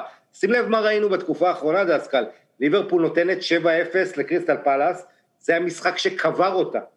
יונייטד נותנת שיעה מול סאוסמפטון, ואחרי זה מתרסקת. כן. הרבה פעמים אחרי ניצחון ענק, ניצחון גדול, באה הנפילה הזאת, הכמה אחוזים פחות מאמץ, והחוכמה זה לדעת, לדעת תמיד להיות מאוזן בראש, אה, לדעת לתת את המאמץ, לייצר רצף ככה עקבי, אה, לאו דווקא לבוא באיזה משחק לתת 6-0 ואז להפסיד 6-0, כי זה עדיף לך, אתה יודע, לעשות את הסולידי, כן. ואתה רואה קבוצות מאוזנות, כמו יובנטוס למשל לאחרונה, אה, שלא סופגת כמעט בכל משחק שלה בשישה משבעה האחרונים, אבל היא מנצחת בקטן, היא לא משתוללת עם חמישיות. וזה העניין הזה, זה דברים ש... מיכאל, אותו שאלה אליך. אני, אני בלי שום ספק הייתי מחלק את ה... זאת אומרת, הייתי, לא הייתי מוותר לגמרי על, על פיזיולוג או על מאמן זה. הייתי מביא, לא, הייתי מביא לא את ה-the best, את הפסיכולוג לא ה-the best, אלא חצי, חצי ממנו, ומשקיע, אני חושב, לא, אבל באמת, אני חושב שהסינר, השילוב הזה בין השניים, זאת אומרת, בין הגוף לנפש, הוא מאוד חשוב לשחקן כדורגל, זאת אומרת, אם הוא יבוא בראש נקי ולא יהיה לו, זאת אומרת, והוא, והוא יהיה פציע, והוא לא יתאושש טוב מפציעות, אז הוא לא יתפקד. מהצד השני, אם הוא יהיה בריא ובמאה אחוז ישתקם כמו שצריך, אבל באמת בראש הוא לא יהיה נקי, אז הוא, שני, זה חייב לבוא ביחד, אין בכלל ספק. אה, אני חושב שהתחום של האימון המנטלי הוא עדיין בחיתולים שלו. כן. עדיין לא, ממש, אה, גם, בטח בארץ, ואני מאמין שגם בעולם, אני לא רוצה להגיד סתם דברים, כי אני לא יודע, אני בטוח שכל המועדונים שמים על זה דגש, אבל אני חושב שגם זה, אה, משהו שהוא לא נחקר מספיק ולא מספיק בא לידי ביטוי, וזה הכיוון שאנחנו נראה אה, בשנים הקרובות. אה, אחרי שיודעים ששוב, ההתאוששות ולהביא את הגוף למצב אופטימלי, אז יודעים שגם הראש חייב להיות במצב הזה.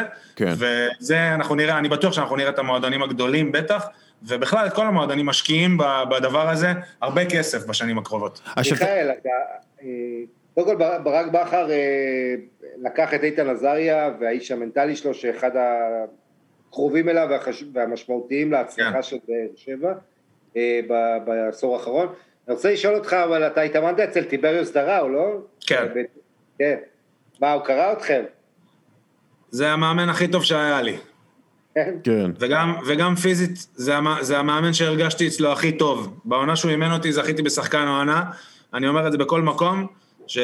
פיזית הרגשתי הכי טוב שהרגשתי בכל הקריירה שלי.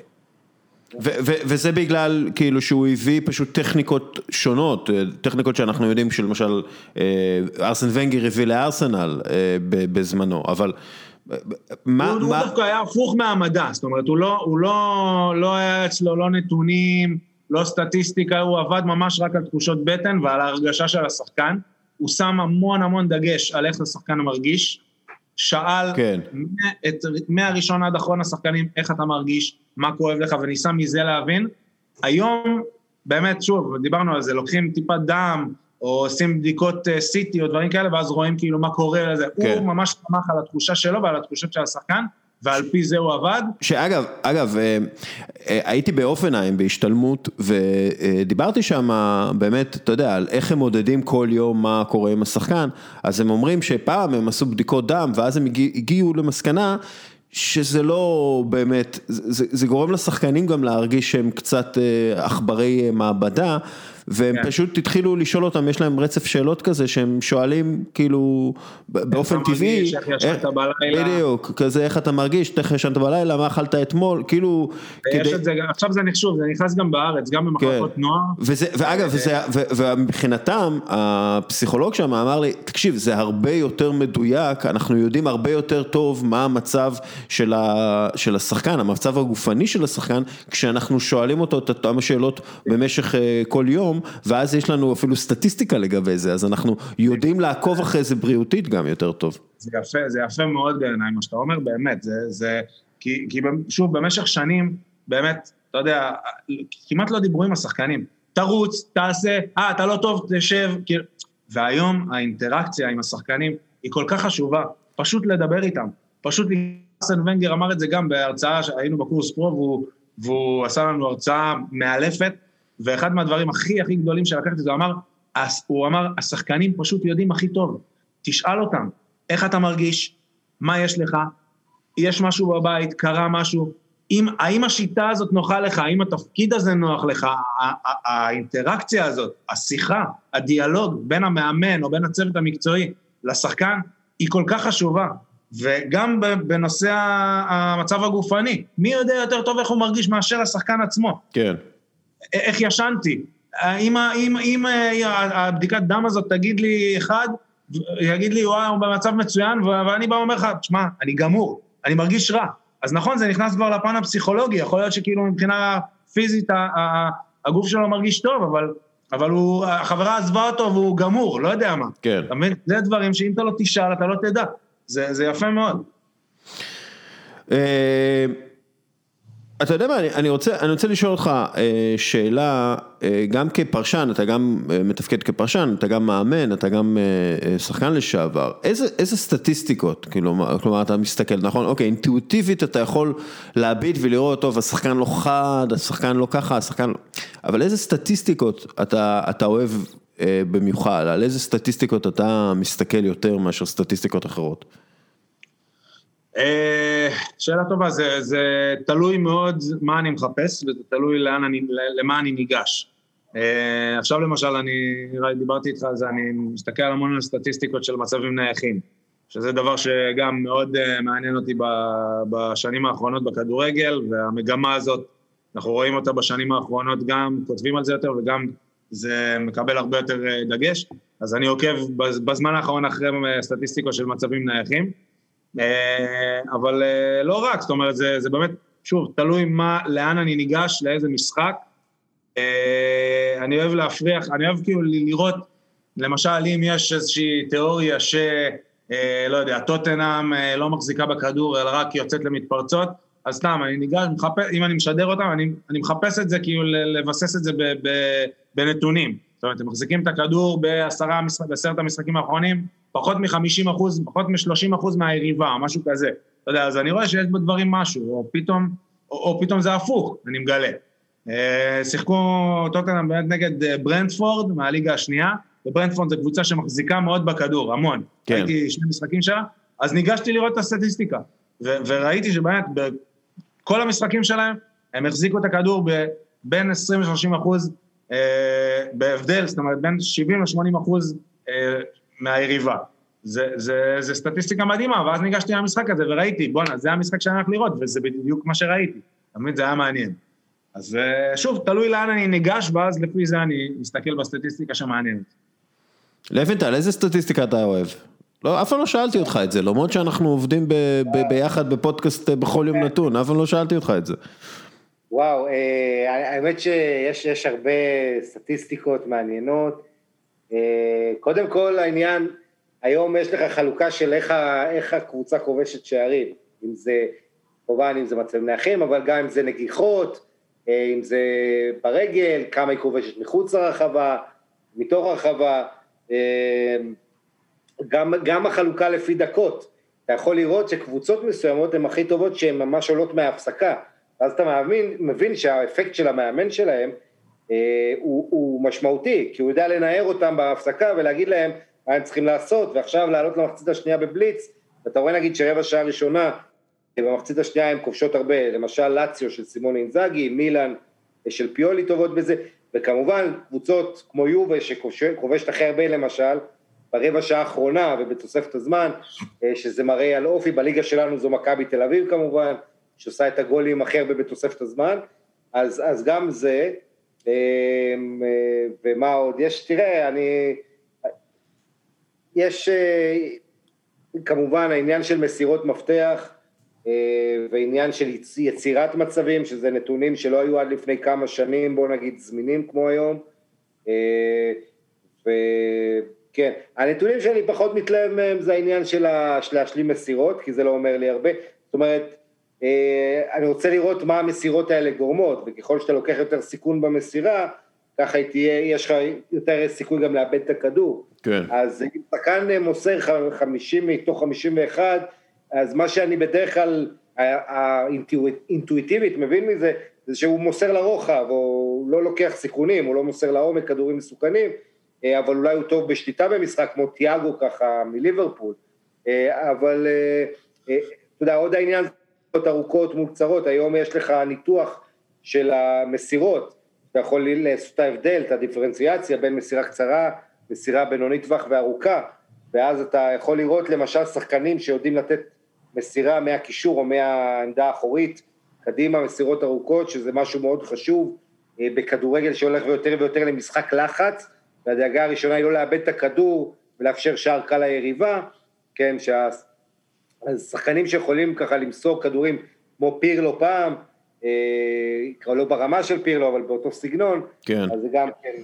אני, אני כאילו, הסטטיסטיקות שאני מסתכל עליהן היום, הלוואי והיה לי סטטיסטיקות אחרות, כן, כאילו, כי אני רוצה לראות כמה space שחקן מייצר עבורו, עבור עצמו ועבור החברים שלו לקבוצה, כמה, כמה הוא מצליח לרווח את המשחק, כמה הוא מצליח להזיז את ההגנה אה, ו- ולייצר בעצם... אה, בין הקו הגנה לקו קישור. כן, כאילו למשל אנדרס איניאסטה, הוא לא היה לו סטטיסטיקות אף פעם מרשימות, גם לא בישולים, גם לא שערים, אבל הוא היה מצליח עם, עם זווית הגוף שלו להפנות את השחקנים ישר למלכודת לחץ, כאילו את השחקנים, את השחקני הגנה אה, שהוא עשה עליהם לחץ, ו, והוא היה מצליח לתת את המסירות הקטנות האלה למקום הכי נכון שאפשר היה לתת, אה, לתת אותם, כאילו, הוא פשוט היה קורא בדיוק מה הוא צריך לעשות ו, אה, ואיך להגיע ולאיפה לרוץ, ודרך אגב אני מזהה את זה גם אצל פיל פודן ממנצ'סטר סיטי, הוא פשוט זז בצורה כל כך חכמה,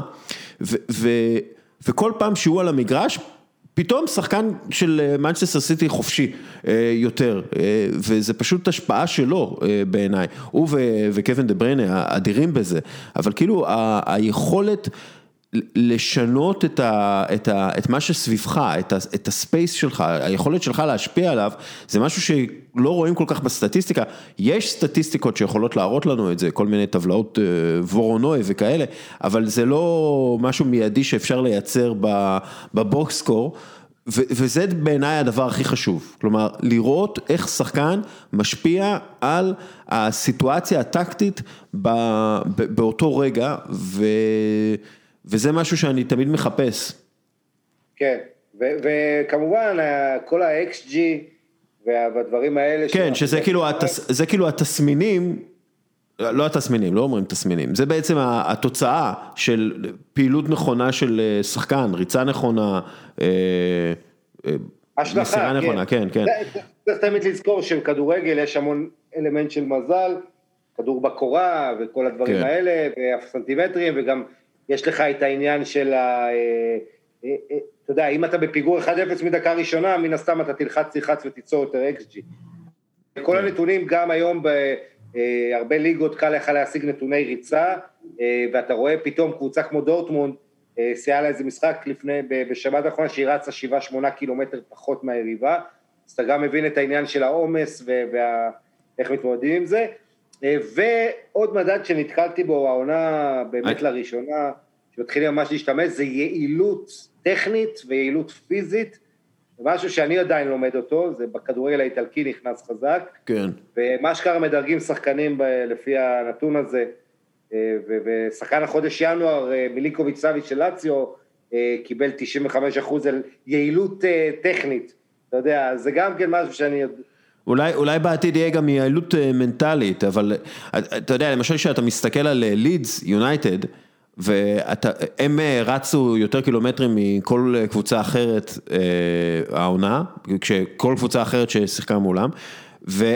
וזה כאילו תפיסה, זה, זה, זה המטרה, כלומר זה אחת מהמטרות, זה לרוץ יותר, אבל זה לא סתם לרוץ. אה, אה, פטריק במפורד דיבר על זה ש, ש, שהתפקיד שלו כחלוץ זה קודם כל ללחוץ, זה בכלל לא לחשוב על שערים, והוא אומר, ברגע שאתה עושה את זה, פתאום ה, ה, ההגנה שלנו משתפרת, כי הם, הם קוראים טוב יותר את מה שקורה במשחק, הם יכולים לראות אה, מה קורה, אתה מלחיץ את ההגנה האחרת ואז אה, אתה מייצר להם יותר אה, זמן על הכדור, כאילו לשחקנים שלך יותר זמן על הכדור, פחות, פחות לחץ של היריבה ו, ודברים כאלה, זה, זה תפיסה מעניינת.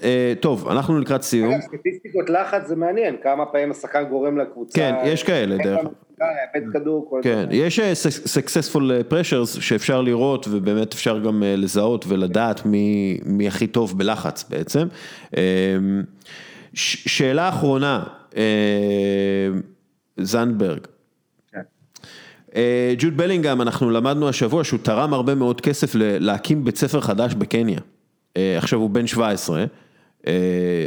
שחקן של דורטמונד, שחקן טוב מאוד, בחור אנגלי, צעיר, והוא תרם הרבה מאוד כסף וסייע לגייס כספים לבית ספר חדש בקניה, הוא גם תרם לאיזה קבוצת אה, כדורגל שם, אה, אה, חולצות בצבע של ברמינגהם, בלינגהם מברמינגהם, כן.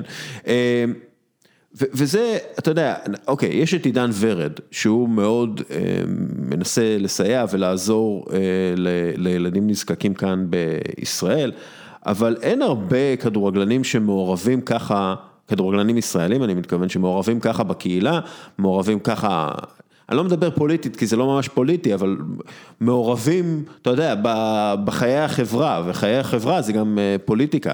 למה אתה חושב שזה? ואני שואל אותך, דרך אגב, בתור אה, אה, שחקן שכן היה מעורב וכן גם היה פוליטי, כלומר אין... אין, אתה יודע, אין סודות לגבי איזה פוליטיקה אתה, מאיפה אתה מגיע, ומי אחותך וכל הדברים האלה, אבל למה אתה חושב שבאמת אין את המעורבות החברתית, קהילתית הזאת, שגם נוטפת לכיוון פוליטיקה? אז זהו, אז בוא נפריד את זה לשני דברים, זאת אומרת, מעורבות, מעורבות חברתית אה, שהיא לא פוליטית, בוא נגיד שזה, אני לוקח אה, בפנים דברים כמו אה, ביקור ילדים חולים, אה, טלפונים לשמחות או, לדברים כאלה לקהילה, זה אני אומר לך בוודאות ששחקנים עושים, ומחוץ לתקשורת, זאת אומרת, לא רואים את הדברים האלה. כל הקבוצות, כל השחקנים אה, מברכים אה, ילדים לימי הולדת, ילדים חולים, באים לביקורים, אה, חס וחלילה אם מישהו, אנשים מתים במשפחה או משהו כזה, אז באים לנחם ומתים וזה, כי זה באמת כאילו משהו שהוא קונצנזוס גם. זאת אומרת, משהו שאין עליו שום מחלוקת. כן. וזה, והשחקנים כאילו גם, אתה יודע, זה גם, אני לא אומר את זה בציניות, הם אוהבים לעשות את זה, וזה לתרום לקהילה, ו, וזה בסדר גמור. ועכשיו אני, אני אעבור לדבר השני, שהוא באמת מה שנקרא מעור, מעור, מעורב, מעורבות פוליטית. כן.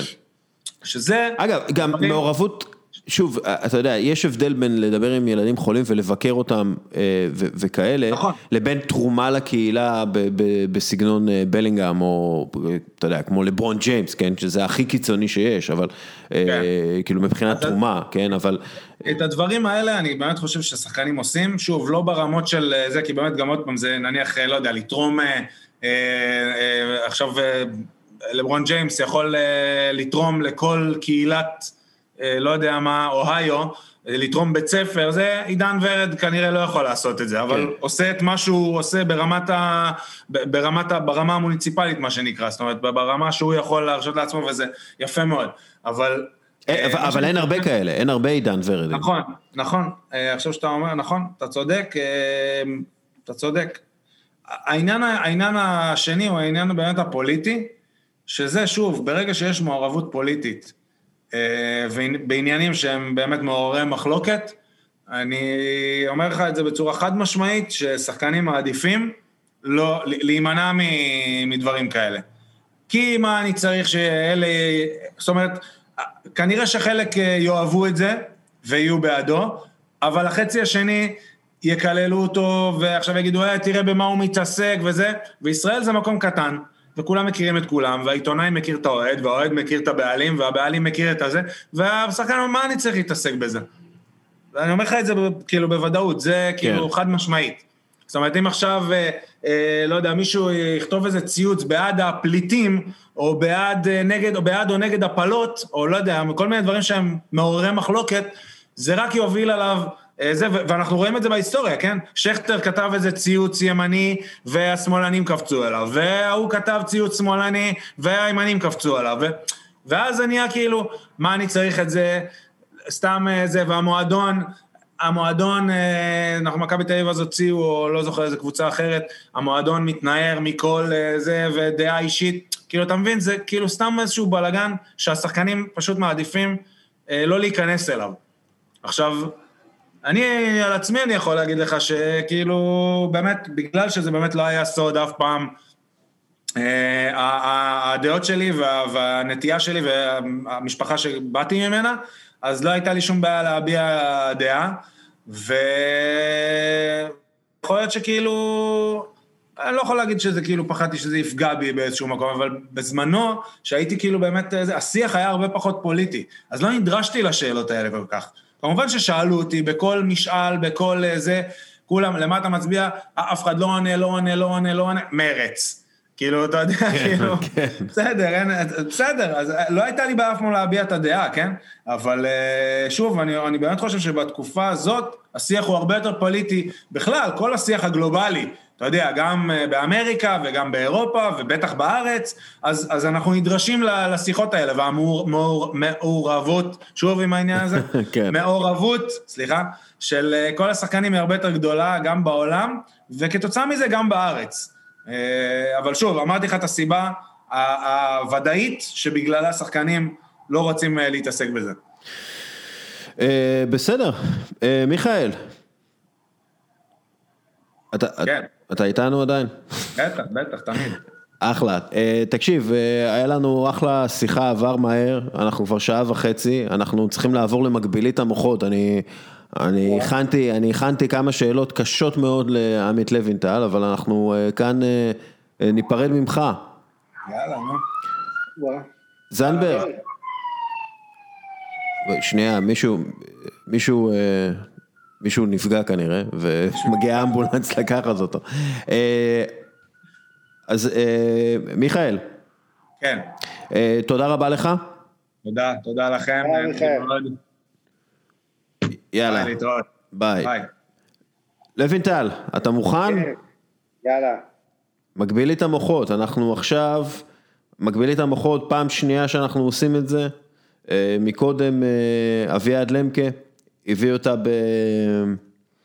בתוצאה יפה, אה, חמש משש, אז אני אה, הכנתי לך את השאלות, אנחנו נתחיל, אין, אין עכשיו את המוזיקה. אוקיי. רגע, נשאר לשמוע את השאלות. אה, אוקיי, אה, סבבה, מיכאל, סבבה. יש לך קהל עכשיו, אה, לוינטל. אם לוינטל לא ידע, אני אולי אתרום, סתם, ממש. למה לא אקסטרה כן. אנחנו לא, אנחנו, אה, אנחנו זה, אנחנו אה, הוגנים. טוב. אוקיי, טוב, בוא נקווה, נו. אוקיי, אז, אז אה, נתחיל, כאמור, מקבלים על תשובה נכונה נקודה אחת. אה, וזה שלוש שאלות, שהראשון, השאלות, הסט השאלות הראשון אה, בתחום שנבחר על ידי המשתתף, והשני זה ידע כללי והשכלה כללית בכדור, בספורט העולמי, אז אני מתחיל, אה, מי אתה כבודו? עמית לוינטל. והנושא שבחרת? מארסנל בשנות התשעים, האמת שאתה בחרת. לבנטל, אתה לא יכול ככה לחשוף את ה... לא, לא, בסדר, בסדר, נו. אה, תשמע, היינו צריכים... אני בחרתי מוזיקה קלאסית, אבל... אה, אתה בחרת מוזיקה קלאסית, אין לי, אני לא יודע שום דבר על אה, מוצרט. טוב, אז אני מתחיל, שלוש שאלות, החל מעכשיו. קודם ארסנל? כן, קודם הנושא שבחרת. שלוש שאלות, אוקיי. החל מעכשיו. באוגוסט 1996 ארסנל החתימה שני שחקנים צרפתים, מי הם היו? אה, באוגוסט 96, אה, אנלקה וויירה? לא נכון, פטריק ויירה ורמי גארד. אה, רמי גארד? כן. מי שיחק, מי, איזה שחקן שיחק בסיינט פאולי, מינכן 1860, שלקה וארסנל בשנות ה-90 ותחילת שנות ה-2000. עוד פעם, איזה קבוצות? מי השחקן ששיחק בסנט פאולי, מינכן 1860, שלקה וארסנל בשנות ה-90, תחילת שנות ה-2000.